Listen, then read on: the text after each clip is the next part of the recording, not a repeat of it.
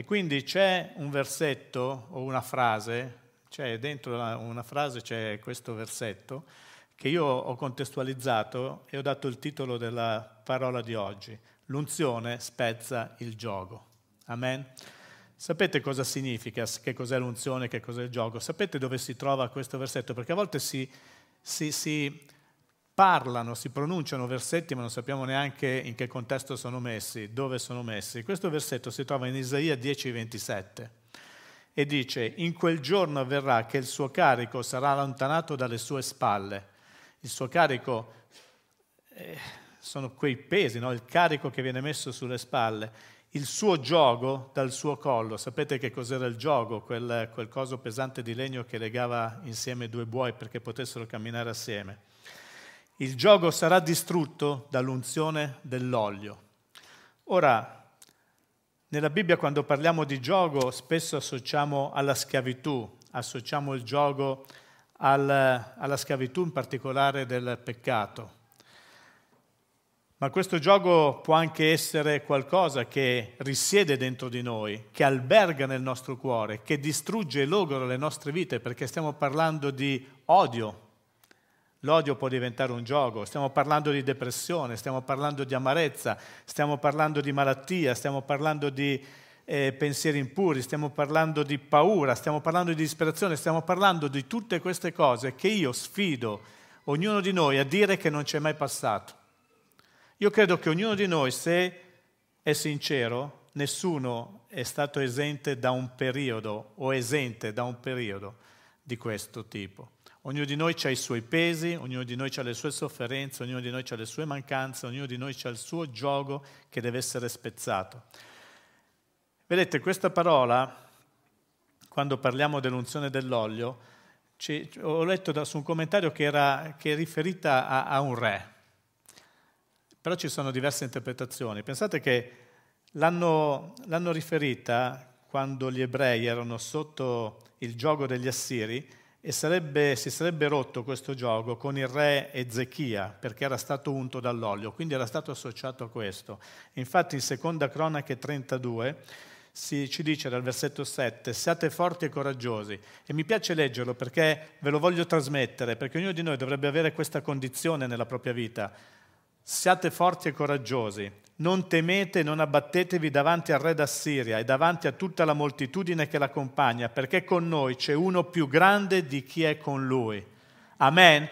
Con noi c'è uno più grande di chi è contro di noi colui che è in noi è più grande di colui che è nel mondo. Noi dobbiamo renderci conto, avendo una rivelazione autentica e vera di chi siamo, di chi apparteniamo, che Gesù vive in noi. Se Gesù vive in noi è più grande di colui che vive nel mondo, è più grande di colui che pensa di avere sconfitto Gesù, perché Gesù è risorto e ha fatto del nemico un pubblico spettacolo. Amen.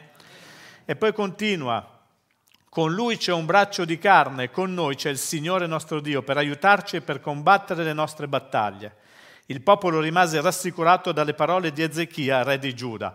Ed ecco che con questa frase hanno attribuito quello che diceva Isaia al re Ezechia. Ma in un altro commentario, o sempre nello stesso commentario, perché ci sono le spiegazioni in tutti i commentari, dice che l'unzione abbia a che fare con l'unto e quindi si riferisce al Messia, cioè al Cristo. Amen. E l'unzione che cos'è? L'unzione è quel potere che Dio ha ci dà per poter distruggere quel fardello, per distruggere ogni peso, per distruggere ogni gioco. L'unzione è quella capacità che Dio ci dà per compiere le opere che Lui ci ha affidato. L'unzione è un'abilità particolare che abbinata allo Spirito Santo ci fa essere quello che siamo e non tutti hanno la stessa unzione, ognuno di noi ha un'unzione particolare. Perché non tutti possiamo fare la stessa cosa, ma tutti siamo nel corpo di Cristo per fare qualche cosa. Quindi non tutti avranno l'unzione per fare il pastore, ma tutti abbiamo l'unzione per fare i cristiani. Perché la parola cristiano possiamo anche definirlo untiano, o no? Cristo vuol dire unto, quindi noi siamo cristiani, possiamo chiamarci untiani, quindi noi siamo coloro che aiutano la gente affinché conoscendo Cristo, perché io sono per questa linea, io credo che eh, abbia molto a che fare con quello che Gesù è venuto a fare nel mondo. Gesù è venuto con uno scopo, con un principio, è venuto per rompere definitivamente quelli che erano i legami con il nemico, quelli che erano i legami che noi avevamo, eravamo sotto il gioco di Satana, eravamo sotto la sofferenza, eravamo abbindolati, ma Gesù è venuto per vincere il nemico e oggi ci ricordiamo quello che lui ha fatto. E sulla croce lui ne ha fatto un pubblico spettacolo, perché Satana pensava di aver vinto, ha detto finalmente ho fatto fuori Gesù, ma in realtà Gesù stava vincendo perché ha fatto quello che doveva fare quei tre giorni che è andato a predicare giù negli inferi ha fatto un macello, i morti sono risuscitati e Gesù poi è salito al cielo e adesso è vivente. Noi crediamo in un Dio vivente. Amen. Ma perché credo che abbia molto a che fare con Gesù questa unzione che spezza il gioco? Perché lui stesso ce lo ha detto, sempre riferendosi al profeta Isaia. E quindi prendiamo Luca 4, 16 e 21, quando Gesù si trova nella sinagoga di Nazareth. Andò a Nazareth dove era stato allevato e come era solito, dal verso 16, entrò di sabato nella sinagoga, alzatosi per leggere, gli fu dato il libro del profeta Isaio. Guardate, vi dico subito una cosa, lui non l'ha chiesto il libro del profeta Isaia, gli fu dato. Cioè pensate Dio come fa le cose, gli fu dato il libro del profeta Isaia. E aperto il libro trovò quel passo dove era scritto, lo Spirito del Signore è sopra di me per questo egli mi ha unto, vedete l'unzione che spezza il gioco, mi ha unto per fare che cosa? Per fare tutto quello che adesso dirà, per evangelizzare i poveri, mi ha mandato per annunciare la liberazione ai prigionieri e ai ciechi il recupero della vista, a rimettere in libertà gli oppressi, a predicare l'anno accettevole del Signore. Punto. Poi, chiuso il libro e resolo all'inserviente, si pose a sedere. Non disse niente per un momento ma tutti gli occhi e gli occhi di tutti nella sinagoga erano fissi su di lui. Cioè Gesù è arrivato e ha letto quel passaggio, ma gli era stato dato il libro del profeta Isaia, il rotolo. Ha letto quel passaggio che parlava di lui e tutti in silenzio lo stavano guardando ed egli iniziò a dire loro a quel punto, oggi si è adempiuta questa scrittura e voi l'avete udita. Amen? E voi la udite. È come dire, io sono quella scrittura e voi state sentendo quello che io vi sto dicendo attraverso il rotolo del profeta Isaia. Vi piace? A me, a me mi, mi, mi, rende una gioia pazzesca perché l'unzione spezza il gioco. Ma andiamo a vedere che cosa diceva il profeta Isaia che Gesù lesse. Isaia 61, 1, 2. Lo spirito del Signore di Dio è su di me perché il Signore mi ha unto per recare una buona notizia agli umili, mi ha inviato a fasciare quelli che hanno il cuore spezzato, per proclamare la libertà a quelli che sono schiavi, l'apertura del carcere ai prigionieri, per proclamare l'anno di grazia del Signore, il giorno di vendetta del nostro Dio, per consolare tutti coloro che sono afflitti. Diciamo che è simile, ma non è esattamente identico. Amen. Però Gesù ha letto dal, dal rotto del profeta Isaia, quindi doveva essere per forza identico a quello che lui ha letto. Però volevo analizzare alcune di queste, di queste frasi. Quindi abbiamo detto che l'unzione è quella capacità che Dio ci dà quando ci chiama per svolgere il compito per il quale ci ha chiamato. Quindi Gesù sta dicendo il Signore mi ha unto. Il Signore mi ha unto perché mi ha chiamato, mi ha chiamato a fare qualcosa, mi ha chiamato a fare qualcosa di speciale, mi ha chiamato a spezzare il gioco, a spezzare, a fare quello che nessun altro uomo è in grado di fare, a, a dire quello che nessun altro uomo è in grado di dire. Quindi diciamo che questo è l'equipaggiamento che Dio ci dà insieme al suo Spirito per compiere le sue opere. Poi abbiamo visto che il gioco sono tutti quei pesi, sono tutta quella zavorra che noi ci portiamo dietro, che noi abbiamo, che noi a volte ci teniamo, perché ragazzi vi voglio dire una cosa, il Signore se è entrato nella nostra vita ha già spezzato i nostri giochi, ha già liberato la nostra vita, ha già fatto quello che Lui è venuto a fare, ma siamo noi che a volte non vogliamo mollare, perché? Perché quei pesi, quel gioco ci serve per autocommiserarci affinché gli altri possano dire, oh poverino, o non è vero? E lo so che nessuno dice che è così, però io credo che sia così. Noi ci teniamo delle circostanze perché vogliamo sentirci dire dagli altri, oh poverino, perché vogliamo avere la comprensione degli altri, perché vogliamo che gli altri ci possano coccolare, ma non c'è bisogno delle coccole, c'è bisogno di Dio. È Dio che ci coccola, è Dio che si prende cura di noi. Gli altri devono essere coloro che ascoltano la buona notizia. Per noi gli altri, sì, siamo noi, noi siamo la Chiesa, ma gli altri sono quelli che non hanno Cristo. Noi siamo i fratelli, noi siamo il corpo di Cristo, ma gli altri sono quelli che non hanno Cristo e oggi c'è bisogno che gli altri sappiano che esiste Cristo, che c'è un Gesù in grado di spezzare i loro giochi, i loro pesi, le loro, le loro malattie, in grado di prendersi cura della loro vita.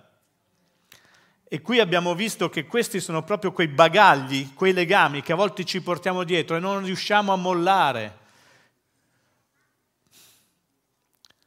ci sono le paranoie, sono, abbiamo, stiamo, abbiamo, iniziato lo studio su, eh, sul combattimento della mente e abbiamo visto che esistono le fortezze, queste fortezze ce le stiamo portando dietro dal passato e non le vogliamo mollare, ma abbiamo delle armi che Dio ci ha dato e le armi che Dio ci ha dato non sono carnali, dice la scrittura, sono potenti in Dio da distruggere ogni fortezza e ogni argomentazione che si eleva al di sopra della conoscenza di Dio. E questo versetto imparatelo a memoria perché vi darà la forza. Questo versetto mi ha dato tanta forza ogni volta che ero tentato, ogni volta che ero sotto prova, ogni volta che ero sotto stress. Io dicevo sempre a me stesso, io ho le armi, ho la preghiera, ho la parola di Dio, che non sono carnali, ma sono potenti in Dio per poter distruggere i miei pensieri, perché i miei pensieri sono quelli che mi danno la possibilità di continuare a portarmi addosso il mio peso, il mio gioco, i miei problemi che dovrei invece riuscire a mollare. Perché? Perché sono stati spezzati nel momento in cui è arrivato l'unto, è arrivato Cristo, è entrato dentro di me e ha spezzato ogni gioco, ha distrutto ogni cosa che non era sua. Amen. Quindi Gesù è venuto per spezzare ogni gioco. Ma vediamo un attimino quello che ci dice il profeta Isaia e anche quello che legge Gesù, no? Innanzitutto voglio dirvi una cosa mi sono messo davanti a Dio e ho, visto questo versetto che mi è venuto fuori. Gesù era seduto nella sinagoga, ma quando gli hanno dato il rotolo da leggere, si è alzato in piedi. Segno di grande rispetto per la parola di Dio.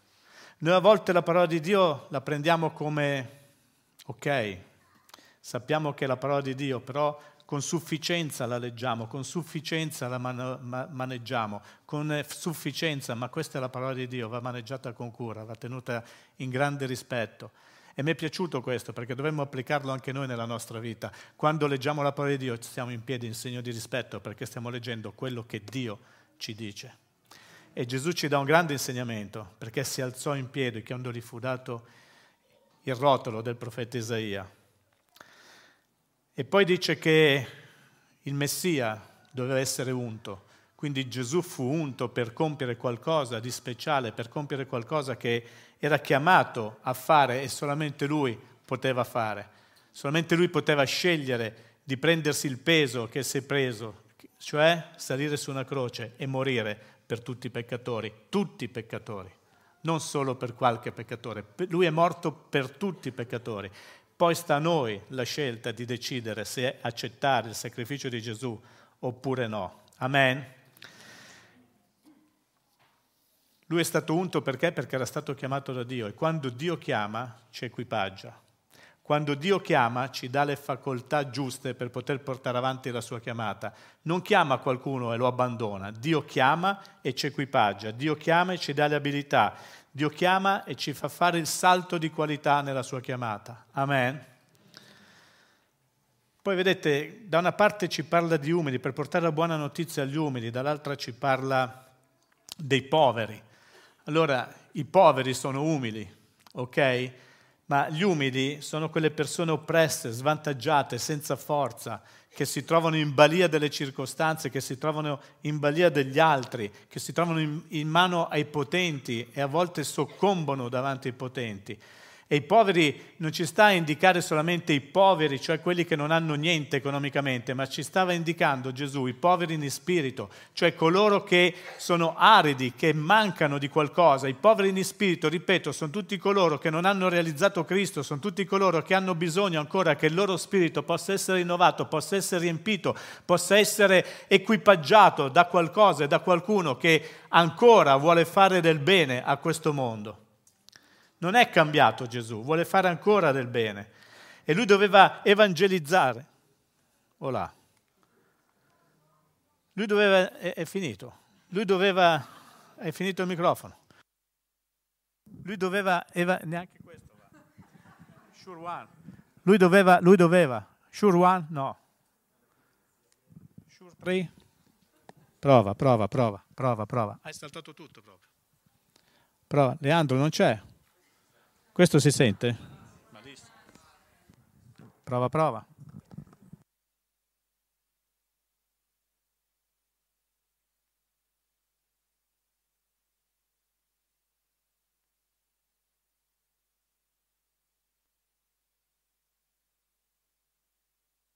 Certamente, perché eh, ma stiamo parlando di cose importanti. Prova, prova, prova. Prova, prova. Prova, prova, prova. Sono tornato.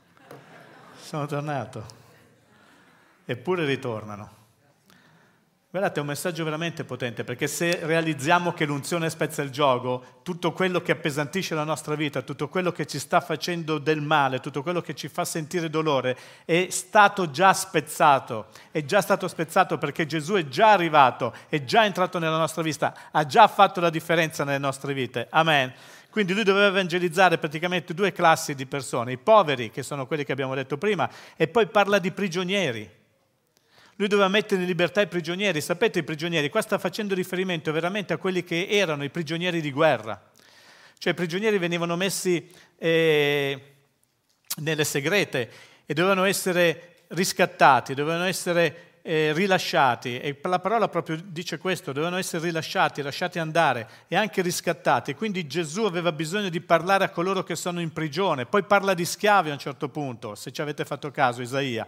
Quindi che differenza c'è fra uno schiavo e colui che è prigioniero? Perché anche lo schiavo è un prigioniero, ma lo schiavo è prigioniero degli uomini, a casa degli uomini, mentre i prigionieri sono prigionieri nelle prigioni, sono tenuti nelle segrete. E vi posso ricordare che le prigioni di un tempo non sono le prigioni di oggi dove hanno il televisore, dove hanno la cucina, dove fanno, eh, tra virgolette, la bella vita.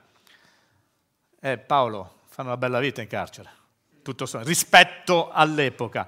All'epoca erano al buio, all'epoca stavano veramente eh, sottoterra e vi posso dire che dice un'altra cosa, per aprire gli occhi ai ciechi.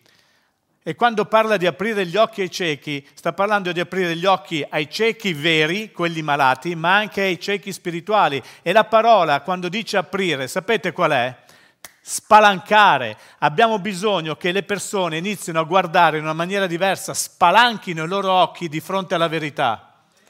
Abbiamo bisogno che le persone iniziano a vedere la verità. E noi, ripeto, non solo siamo coloro che trasmettono la luce, ma che portano la verità, portano la parola di Dio, annunciano la parola di Dio, ma come facciamo a essere credibili se non la viviamo? Noi siamo la verità se la viviamo, che gli altri possono leggere. Quando conoscono noi, conoscono la verità. Ora sto parafrasando qualcosa di importante, la verità è Gesù Cristo, ma se Cristo vive in noi, quando conoscono noi, conoscono la verità, perché noi siamo portatori di verità e questa verità deve fare in modo di entrare nei cuori delle persone per renderli liberi. Liberi da che cosa? Dai loro pesi, dai loro giochi, dalla loro schiavitù. Siamo sempre lì.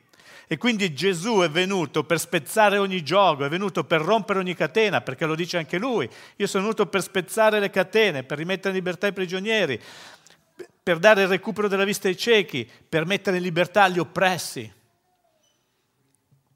Chi sono le persone oppresse? Quanti di noi sono stati o sono oppressi?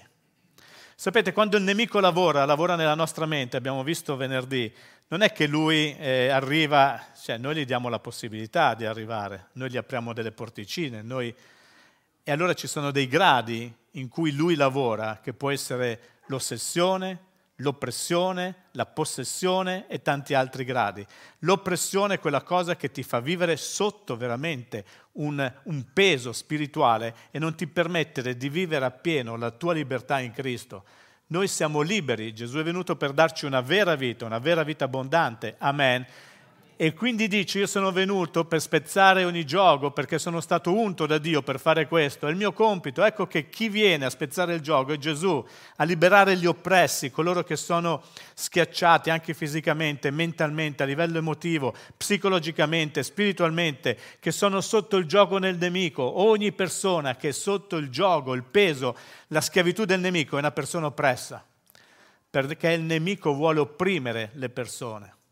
E quando noi non ce ne rendiamo conto, quando noi non ce ne rendiamo conto, arriva il momento in cui rischiamo di lasciare porte aperte se non rimaniamo aderenti alla parola di Dio, a quello che Gesù ci sta insegnando. Amen. Voglio dirvi anche che per me gli oppressi sono tutti quelli che non vivono bene la loro vita e quindi ci sono quelli che vivono l'offesa.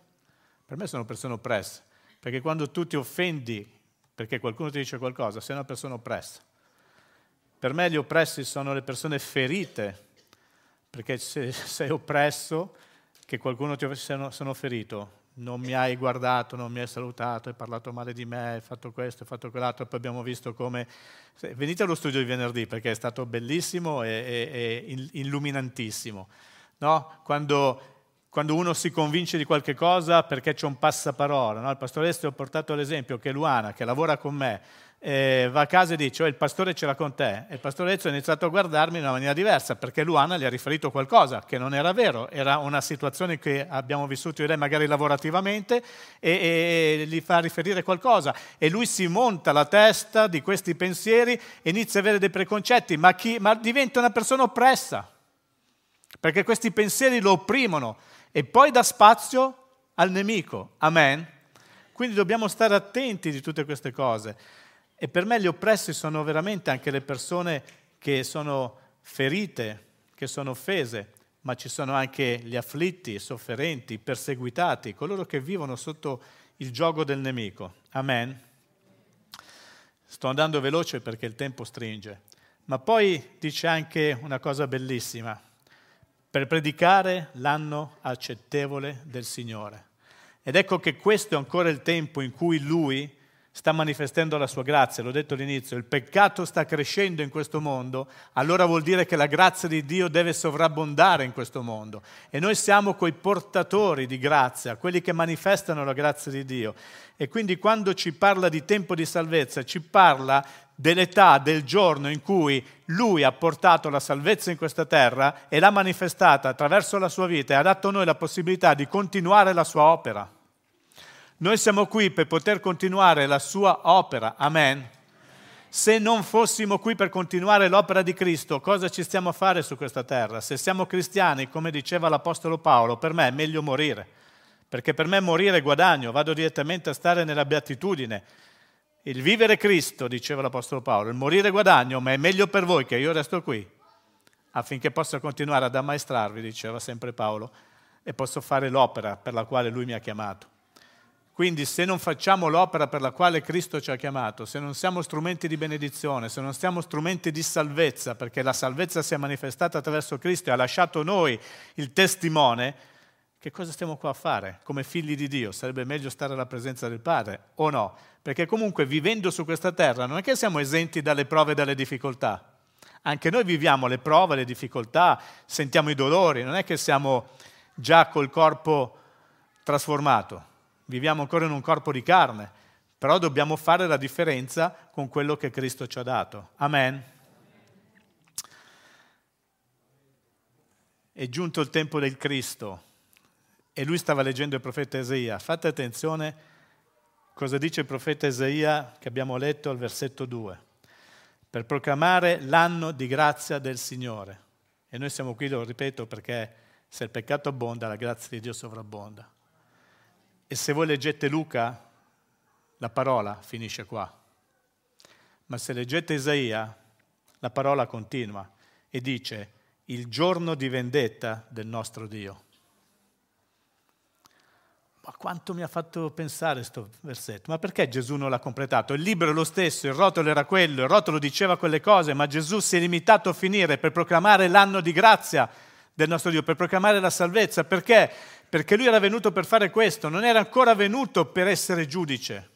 Questo lo sarà in futuro, ma lui ancora oggi vuole che sia predicato l'anno di grazia, l'anno della salvezza, vuole che sia predicata la salvezza. Lui non è, andato avanti a leggere perché il suo ministero era la salvezza, il ministero di Cristo ancora oggi è la salvezza degli uomini, non è il giudizio degli uomini. In futuro sarà il suo ministero, ma in questo momento il suo ministero è la salvezza. Lui è venuto per rompere ogni gioco affinché noi potessimo essere salvati e nella salvezza avere quella vita abbondante degna di essere vissuta. Amen. È fantastico. Vi rendete conto? Ha preso un libro e l'ha usato per portare benedizione e l'ha usato secondo quello che lui era venuto a fare in quel momento. Lui era lì per salvare, non per giudicare. Lui non ha mai giudicato, è venuto per salvare, è venuto per pagare un prezzo e quel prezzo l'ha pagato e oggi noi ce lo ricorderemo. Amen. E per finire, per sostenere quello che abbiamo detto. Isaia 58, famosissimo, dice il digiuno che io gradisco, non è forse questo? Verso 6. Che si spezzino le catene della malvagità, che si sciolgono i legami del gioco, che si lasciano libero gli oppressi e che si spezzi ogni tipo di gioco.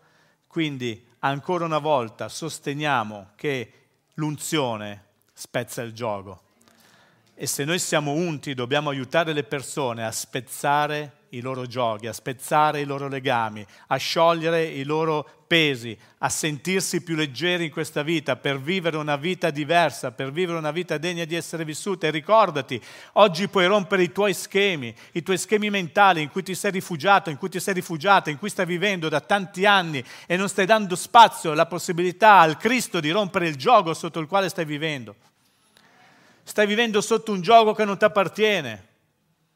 Vi ricordate quante volte nella Bibbia si parla, l'Apostolo Paolo dice non vi mettete con gli infedeti, non so se vi ricordate quel passaggio, alla fine dice sotto un gioco che non vi appartiene più, sotto un peso che non vi appartiene più. A volte noi ci andiamo a cercare le situazioni per rimetterci ancora sotto quel peso che in realtà non ci appartiene più perché Cristo ci ha liberati.